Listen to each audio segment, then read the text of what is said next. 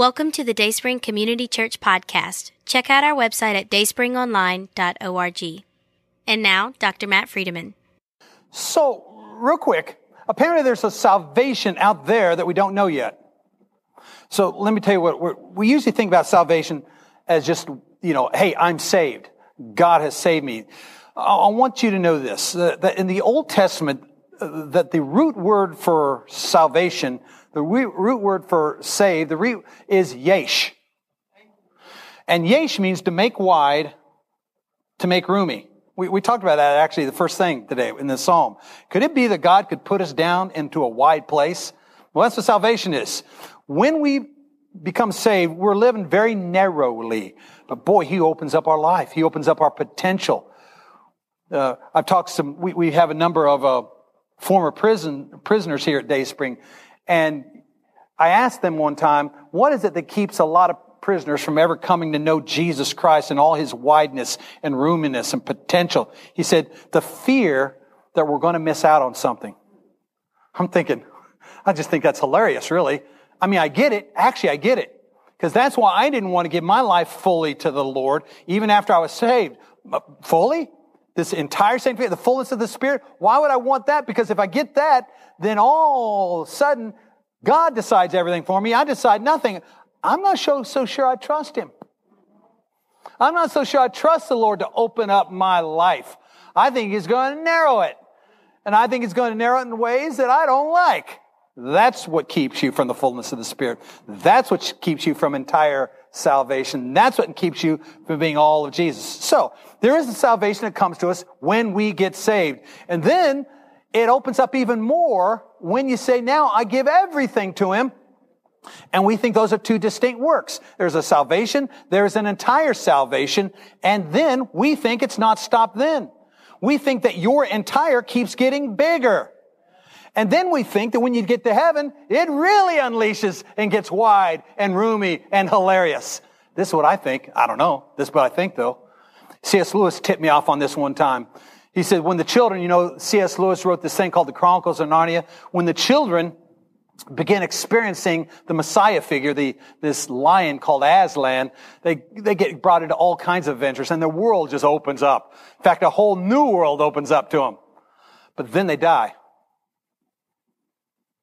And when they get to the land of the emperor beyond the sea, when they get to heaven, so-called, it's interesting because they start pursuing something out there. And they begin saying, further up and further in, further up and further in, further up, further in. Could it be that in heaven, it just keeps getting bigger?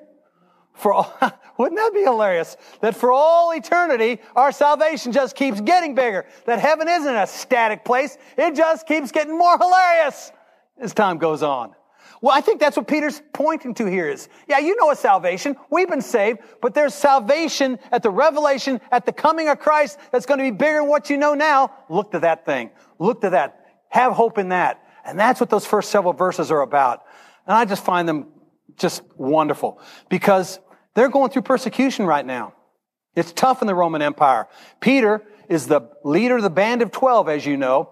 And so a lot of people look to him. Lead us, man. We need to hear from you. So he writes from Babylon. Now, we think Babylon's code for Rome. And Peter recognizes in Rome, it's bad. We got this emperor guy doesn't like us. But he senses it's going to get worse. Comes Nero, and Nero's going to light Christians on fire, literally, and burn them in the streets of Rome. Peter sees this unfolding, and he says, okay, as this is unfolding, I want you to know, first off, blessed be this God that brings us to a salvation. And by the way, there's a greater salvation coming than what you even know today. Therefore, look down at verse 13. It says, therefore. Now, you've heard it said before, if you ever see a therefore, find out what it's there for, okay?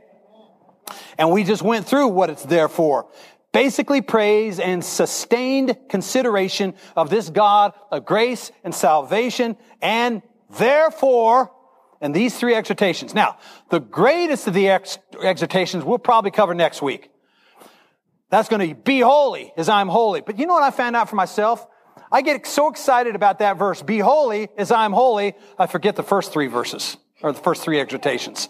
Because really, after this therefore, the rest of the book is going to be exhortation and imperatives. This is how you can be all the people of God you need to be, because it's going to get really tough. You're thinking, whoa, man, it's already tough. How much tougher can it get? It's going to get tougher. And so knowing that, this is what you need to know. All right? And here we go. The first thing he says is prepare your minds for action, then keep sober in spirit. Number two. Number three, fix your hope completely on the grace to be brought to you at the revelation of Jesus Christ. Number one, prepare your minds for action. The Greek phrase here actually says this, with the waist of your mind being girded. I love that because it's kind of like, I don't put that together. The waist of your mind being girded. So this is what it is. See the guy with the robe on? He said, okay, prepare, just pretend like this guy's your mind. And you got a robe on, and because all decent people would have a robe on. If you're a man, you're going to have a robe, going to cover your legs.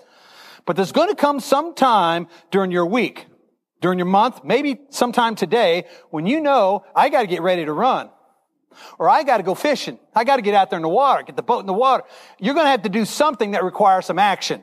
And you can't just walk daintily. You're going to have to run. You're going to have to move. You're going to have to go, man, go. So, this is one part of a four-part series teaching you how to gird your loins. I thought it might be interesting to put four boxes up there, but I decided not to do it. I decided just to let you know this guy's girding up his loins. You ever went, what in the world does girded up your loins mean? Sounds kind of weird to me. This is what it is. You raise up your robe, and there was a way to do it. You tuck it in the back, and you bring around the parts, and if I could have shown you all four parts, and pretty much what you have is you're now in a men's swimsuit thing, all right? You got some shorts on. In other words, your robe can become some pretty cool shorts. And why would you want to have shorts on? Because you got to get ready to go, to run, to move, to act. And Peter, and everybody would have got that back then. No one would have had, what in the world is he saying? Everybody understood what he was saying. Peter's saying, hey, just like I always had to do, when I went out fishing, I had to gird up my loins, get the boat out in the water, jump in the boat. I had to maneuver around in the boat. Just like that, just like all men do, you've got to do this with your mind. I love this. Because I'm going to tell you what we do a lot of the times. We'd say, it's a dangerous world out there. Make sure, therefore, you keep as safe as possible. Make sure whatever you do, find a hole to crawl into and hide every opportunity. Peter doesn't say it. He says, get ready for action. It's going to get dark. It's going to get hard. We've got to be ready for action. What kind of action? Well, that's interesting. What kind of action? One of the greatest books written in this last century was written by a guy I was in a discipleship group with, a guy named Robert Coleman. Robert Coleman wrote a book called The Master Plan of Evangelism. And it was really a book about discipleship. Everybody says it's a misnamed book, but it's basically how Jesus called 12 men to him and how he poured his life into these 12 guys. It's a great book, one of the greatest books written. In fact, Christianity Today says that it's like in the top 20 of the top 100 books written in the entire century. And so we read it. I make sure my students read it. But in there is a quote at the beginning of the book written by the guy that wrote the introduction, a very famous evangelical at the time named Paul Rees. Paul Rees put this quote in the first paragraph of his introduction to the Master Plan of Evangelism. Philosophers have only interpreted the world differently.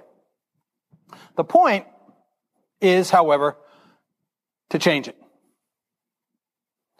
That quote is by Karl Marx, a communist. Now, Rees knew who Karl Marx was. He knew the damage Karl Marx had done to the world. Coleman knew who Karl Marx was. He knew the damage he had done to the world. But both of those guys also knew, even if it came from a thug, it's true. Because theologians and philosophers, we've only talked about the differences between us and them and us. The point, however, is not to think differently. The point is to do differently, to act differently, to make a difference in the world. And what Peter seems to be saying is, listen, we can't just sit around and have a different theology than the pagans. There's going to be hurting people out there. As this Roman emperor rides across the empire and makes us bleed, as you're bleeding, this is what you need to do. Find someone who's bleeding more than you are and go bless them. It happened to me the other day. This is easy to say when you're not hurting, and I'm not hurting. And honestly, I've hurt very little in my life. So it's easy for me to say this. But I saw someone the other day that's a friend of mine, that belongs to a great ministry couple, doing tremendous things in the world. But she now is suffering, and she's in a wheelchair. And when I walked up to her, I said, "How you doing?" And there was no glow in her face. There was only not very good. Almost like she was mad at God.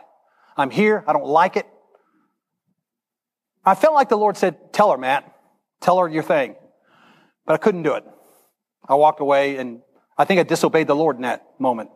But this is what I think he wanted me to say. If you want to feel better, go find someone that's suffering more than you are. Put your hands on them and pray for their healing. And watch to see what he might not do in and through you. Now, that's easy for me to say. I'm not hurting. But if anybody here today that is hurting, anybody here today that is suffering, one of the best things you can possibly do is gird up your mind for action. To get ready to go to say, all right, instead of saying, hey, I'm mad at God, or I don't like my situation, or grumble, stop grumbling about your situation and start blessing other people and just take some oil around with you. Is it okay if I pray for your healing? And they're going to look at you and say, oh, to pray for your healing. Well, maybe so, but I'm here first. I want to pray for your healing. And just watch to see what Jesus won't do through a mind girded for action. Thank you, Lord. What kind of action? Well, I like the kind of action in Matthew 4. Jesus calls 12 people to himself. It says the next thing he does before the Sermon on the Mount, he says he begins marching out with these 12 to heal. And what does he heal? He heals people no one else wants to even touch. No one else even wants to look at these people. Paralytics and demoniacs, lepers and prostitutes. He says he moved out to these people and he loved them and he healed them and he touched them. So if you ever want to know, what's it mean? What kind of action? It's the kind of action we're asking you to sign up for out there. Move out to the untouchables of our culture here and say, I want to touch. I want to love. I want to heal. I want to be part of God's saving work in this community.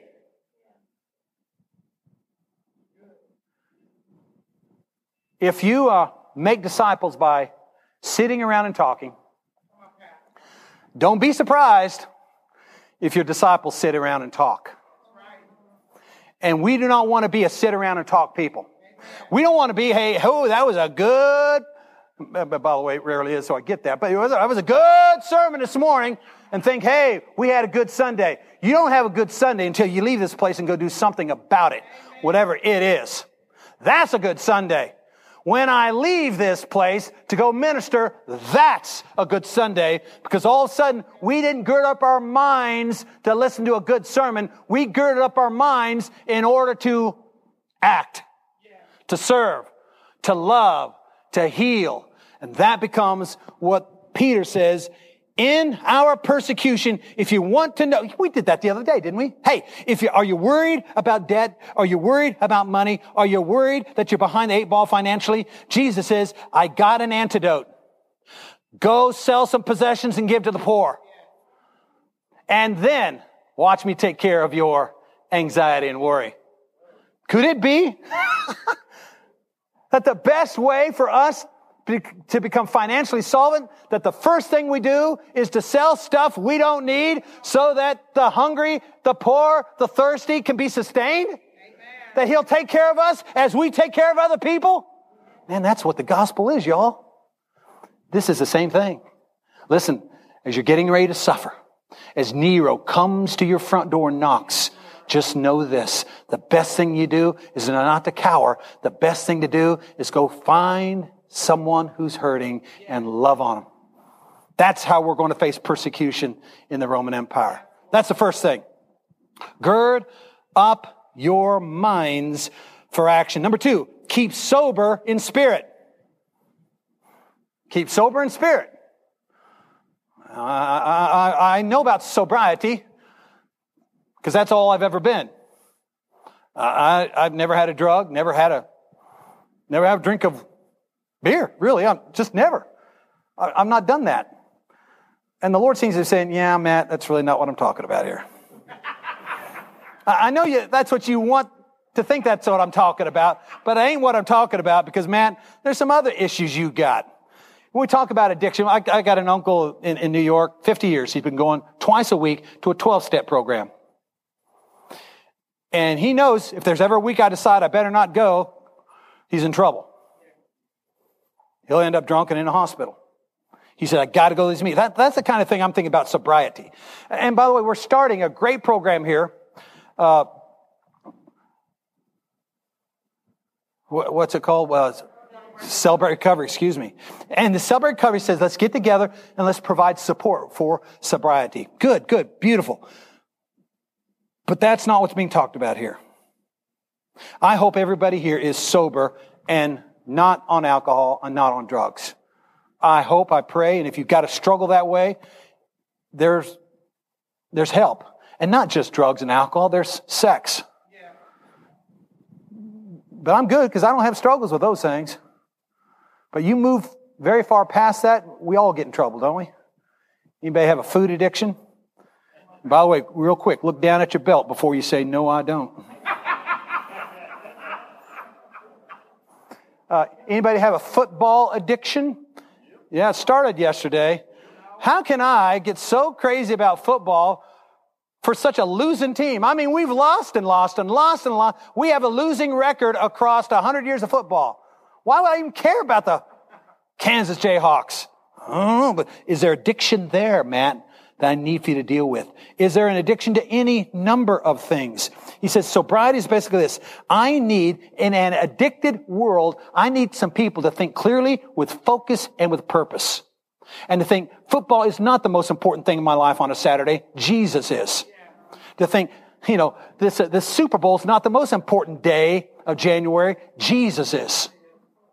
I need for some people to think, you know, I do have a sex addiction problem, but Jesus can take that sex addiction and make his, and all of a sudden, I don't have to burn with lust. I can burn for Jesus. This is what Jesus can do. He says, I need some people sober-minded like that. I was kind of interested. I was looking at some possible addiction dynamics and ran across the other night something called sober companions. Sober companion. Never heard of it. It's a movie star has an addiction problem, or a movie star has a drug problem. The movie producer, or you know whoever the performer is, singer or whatever, the people basically that own the label or own they will stick with that person to protect their investment. They'll stick with that person, a sober companion. That is, all day long, this sober companion never leave his sight. I'll call it his because let's just make it his right now. So if your guy has a problem with drugs, your sober companion, he'll step off if you want some space. But he ain't going to step off so far where he can't see everything you're doing. So what does a sober companion look like? Well, in the morning, you wake up. Let's go meditate together. By the way, they even sleep in the same room just to make sure. But let's watch, let's go meditate together. Let's go to the 12-step program together. And by the way, we're going to work this afternoon. But even as you're working, you're not going to go into that trailer alone. I'm coming in with you. And here we go. That night, we're going to go have fun. We're going to party. But every time I see it, you're moving towards the liquor table. I'm coming with you. I'm getting in between you and the liquor table and going to introduce you to someone that ain't drinking. That's what I'm doing as your sober companion. I thought, you know, I read that and I thought, those Hollywood wimps. Then I thought of this word, Paraclete. It's Greek for the Holy Spirit. It's Greek for the one who is called to come along beside you to help you through. I'm thinking, whoa, Friedemann, if you're walking in the Spirit, you have a paraclete. You have a sober companion. Every time you're about ready to get drunk on something you want to be getting drunk on, he's going to be there to nudge, to get in between you and the problem. He's going to be there ready to save you. Amen.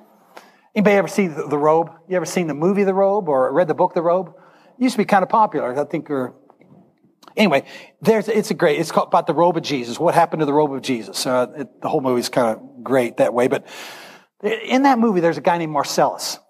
And Marcellus asks Justus about Jesus. They understand now he's ascended into heaven. So Marcellus says, where do you think he went? And Justus, I'm just going to read this to you. Justus says, I don't know, my friend. I don't know. I only know that he's alive. And I'm always expecting to see him. Sometimes I feel aware of him, as if he were close by. He kind of smiled faintly, his eyes wet with tears. He says, you know, it keeps you honest. You have no temptation to cheat anyone, or to lie to anyone, or to hurt anyone, when for all you know, Jesus is standing right there beside you. Whew, remarked Cells, I'm afraid I feel very uncomfortable being perpetually watched by some kind of invisible spirit. Not if that presence helped you defend yourself against yourself, Marcellus. It's a great satisfaction having someone standing by to keep you at your best. Thank you, Lord. Paraclete. Thank you, Jesus. Sober companion.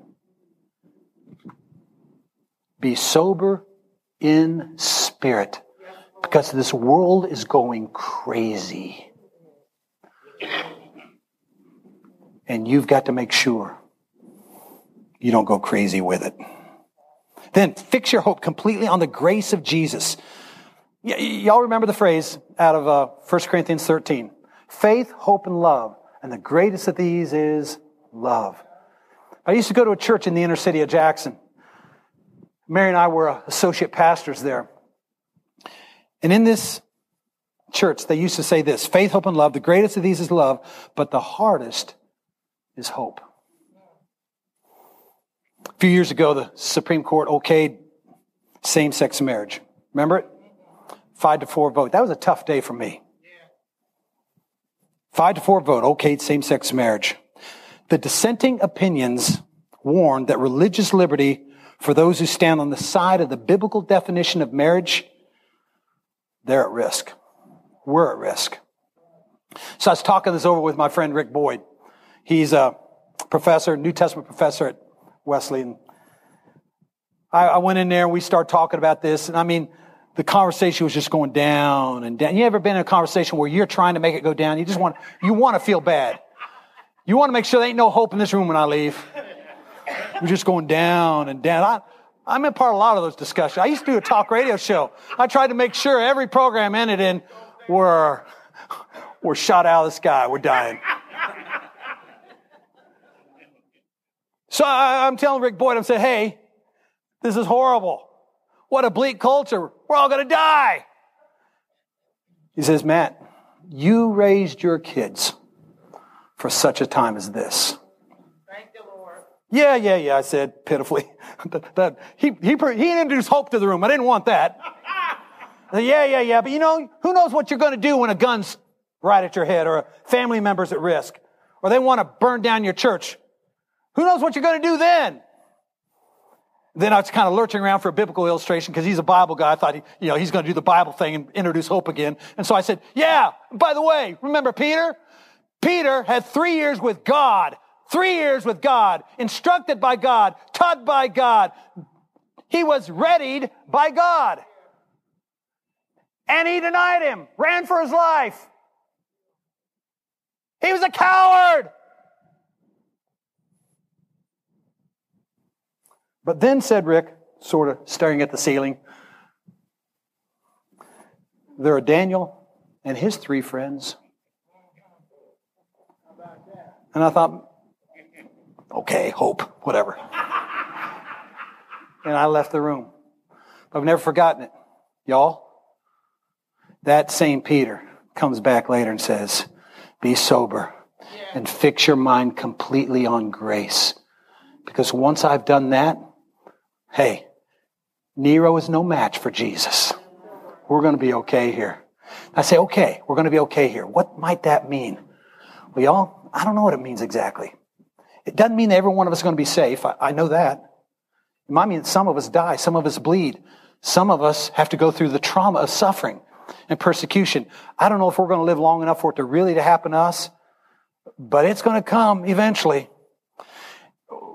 Some of my children, I think probably all of them, have read Rosemary Sutcliffe. She writes historical fiction for young adults, and my children just love these. And one of her books was called The Lantern Bearers. It's set in Britain, and they're fighting off the Saxons, and they've won a brief peace. And so Aquila asks Eugenius if he thinks this peace is going to last. For a while, says Eugenius. For a while? You don't sound overly hopeful, replies Aquila. Oh, I am. I'm hopeful in my own way. Most hopeful man alive.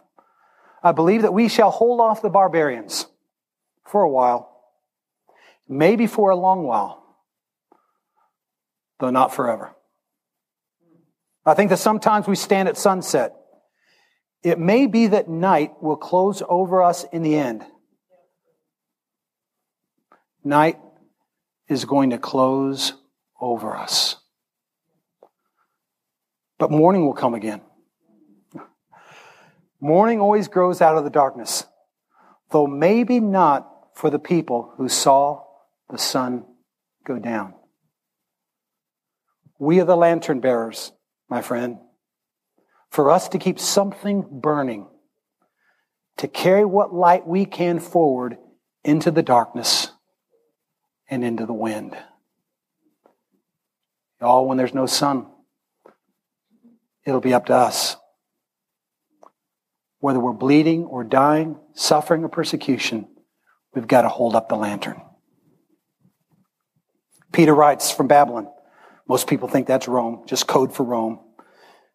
Peter knows something like Nero's coming, but Peter doesn't say, let's go find a hole to sink into. He says, get ready for action. Be sober-minded and get hopeful. Dark as it may get, the best is yet to come. If someone, maybe us, Dayspring, will hold up the lantern.